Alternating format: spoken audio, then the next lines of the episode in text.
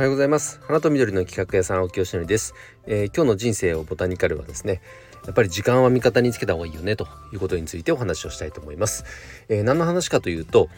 あのー、ボタニーペインティングのねあのワークショップの準備をしてますってお話を、えー、数日前にしたかと思います。ボタニーペインティングっていうのはもう一度お話しすると、え天然のハスの葉っぱとかインドボダイジュ、えー、あとは、えモンステラ。これらの葉っぱを使って、えーと、専用の画材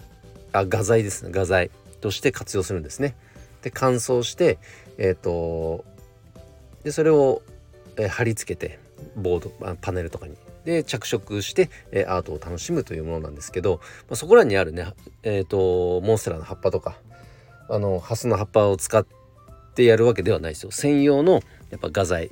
があってですねそれを使わなきゃダメです。そうじゃないともう全然物が違うそうですね。特にハスの葉っぱなんかは国産のものって結構あの肉厚じゃなくて結構葉が薄くてうまく色が乗らなかったりとかいろいろ問題があるみたいなのでその辺のものは勝手に使わないようにお願いします。で、そのボタニーペインティングの認定講座というものを、認定講師に、えー、となりましてでワークショップとかを開催できるようになったんですが、えその準備を絶賛しております。自分でもう一度ねあの作ってみてその工程の確認したりとかあとワークショップ開催するにあたって必要な準備を、えー、ものを揃えたりとかということをしてるんですけどもあと大事なのはやっぱ価格設定かなと思ってます。あのー、まずはねそのボタニーペインティングってどんなものっていうふうに、まあ、感じてくださった人がちょっと気軽に触れるような場所って作りたいんですね。でその時にはオンラインっていうのは非常に有効かなと思ってるんですけどただその時の価格設定が結構な金額だったら体験も何もないじゃないですか。がっつりここで儲けに来てんなみたいな風になっちゃうし全然気軽じゃない。そもそもね。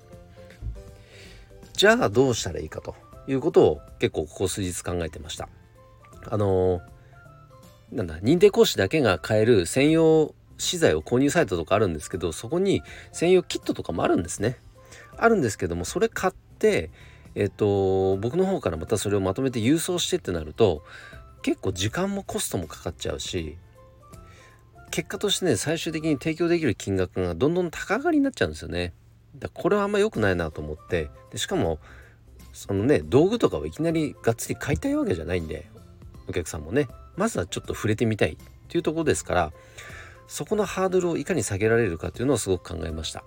で、えー、結論に行き着いたのはですねこちらで用意しない。で、えっと、必要なものは、えっと、各自で用意できます。でしかも100均で売ってます。なのでえっと極端な話そこで1回だけで終わったとしても全然損にならない。ほんと数百円。もう300円400円の世界です。買って。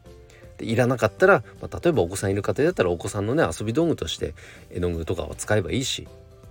でもあのあもう一回2回目3回目やってみたいなと思ったらまたそのえっと、買ったものを使ってねもう一回着色を楽しむっていうこともできますし。いずれにせよまず最初の段階であのハードルをとにかくあの上げすぎないように上がらないようにえーと、なんか工夫を今しているつもりですその結果値段もぐっと下げることができそうだどうやらできそうだっていうことも見えてきましたとなるとあの何がいいかっていうと僕の方もねやっぱ準備のこのえっ、ー、とハードルとかこのなんか心理的ななんかこのハードルがだいぶ下がるんですね注文が入るごとに「やったーよっしゃ!」ってならずにうわ準備頑張んなきゃってなるとやっぱね僕も楽しめなくなっちゃうじゃないですか。そうなるとやっぱ長続きしないので、まあ、継続可能な形であのみんなにとってねなんかこう優しい形って言ったら何ができるかなっていうのを結構考えてるつもりです。でその後一回まずオンラインで体験してもらってあこれ楽しいなと思ったら次は是非リアルで例えば、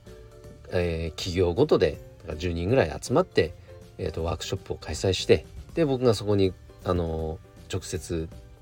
出向いてですね。でリアルの場でワークショップをする。それを2回目にやりたいしで3回目とかってなったらそのパネルの形とかもちょっと変えてみてね。そうするとどんな感じに仕上がるかとか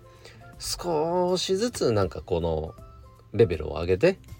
なんか楽しんでいただけるような継続して楽しんでもらえるようなね、え構成にしたいなと思っています。いずれにせよまず1回目っていうのはすごくハードルを下げて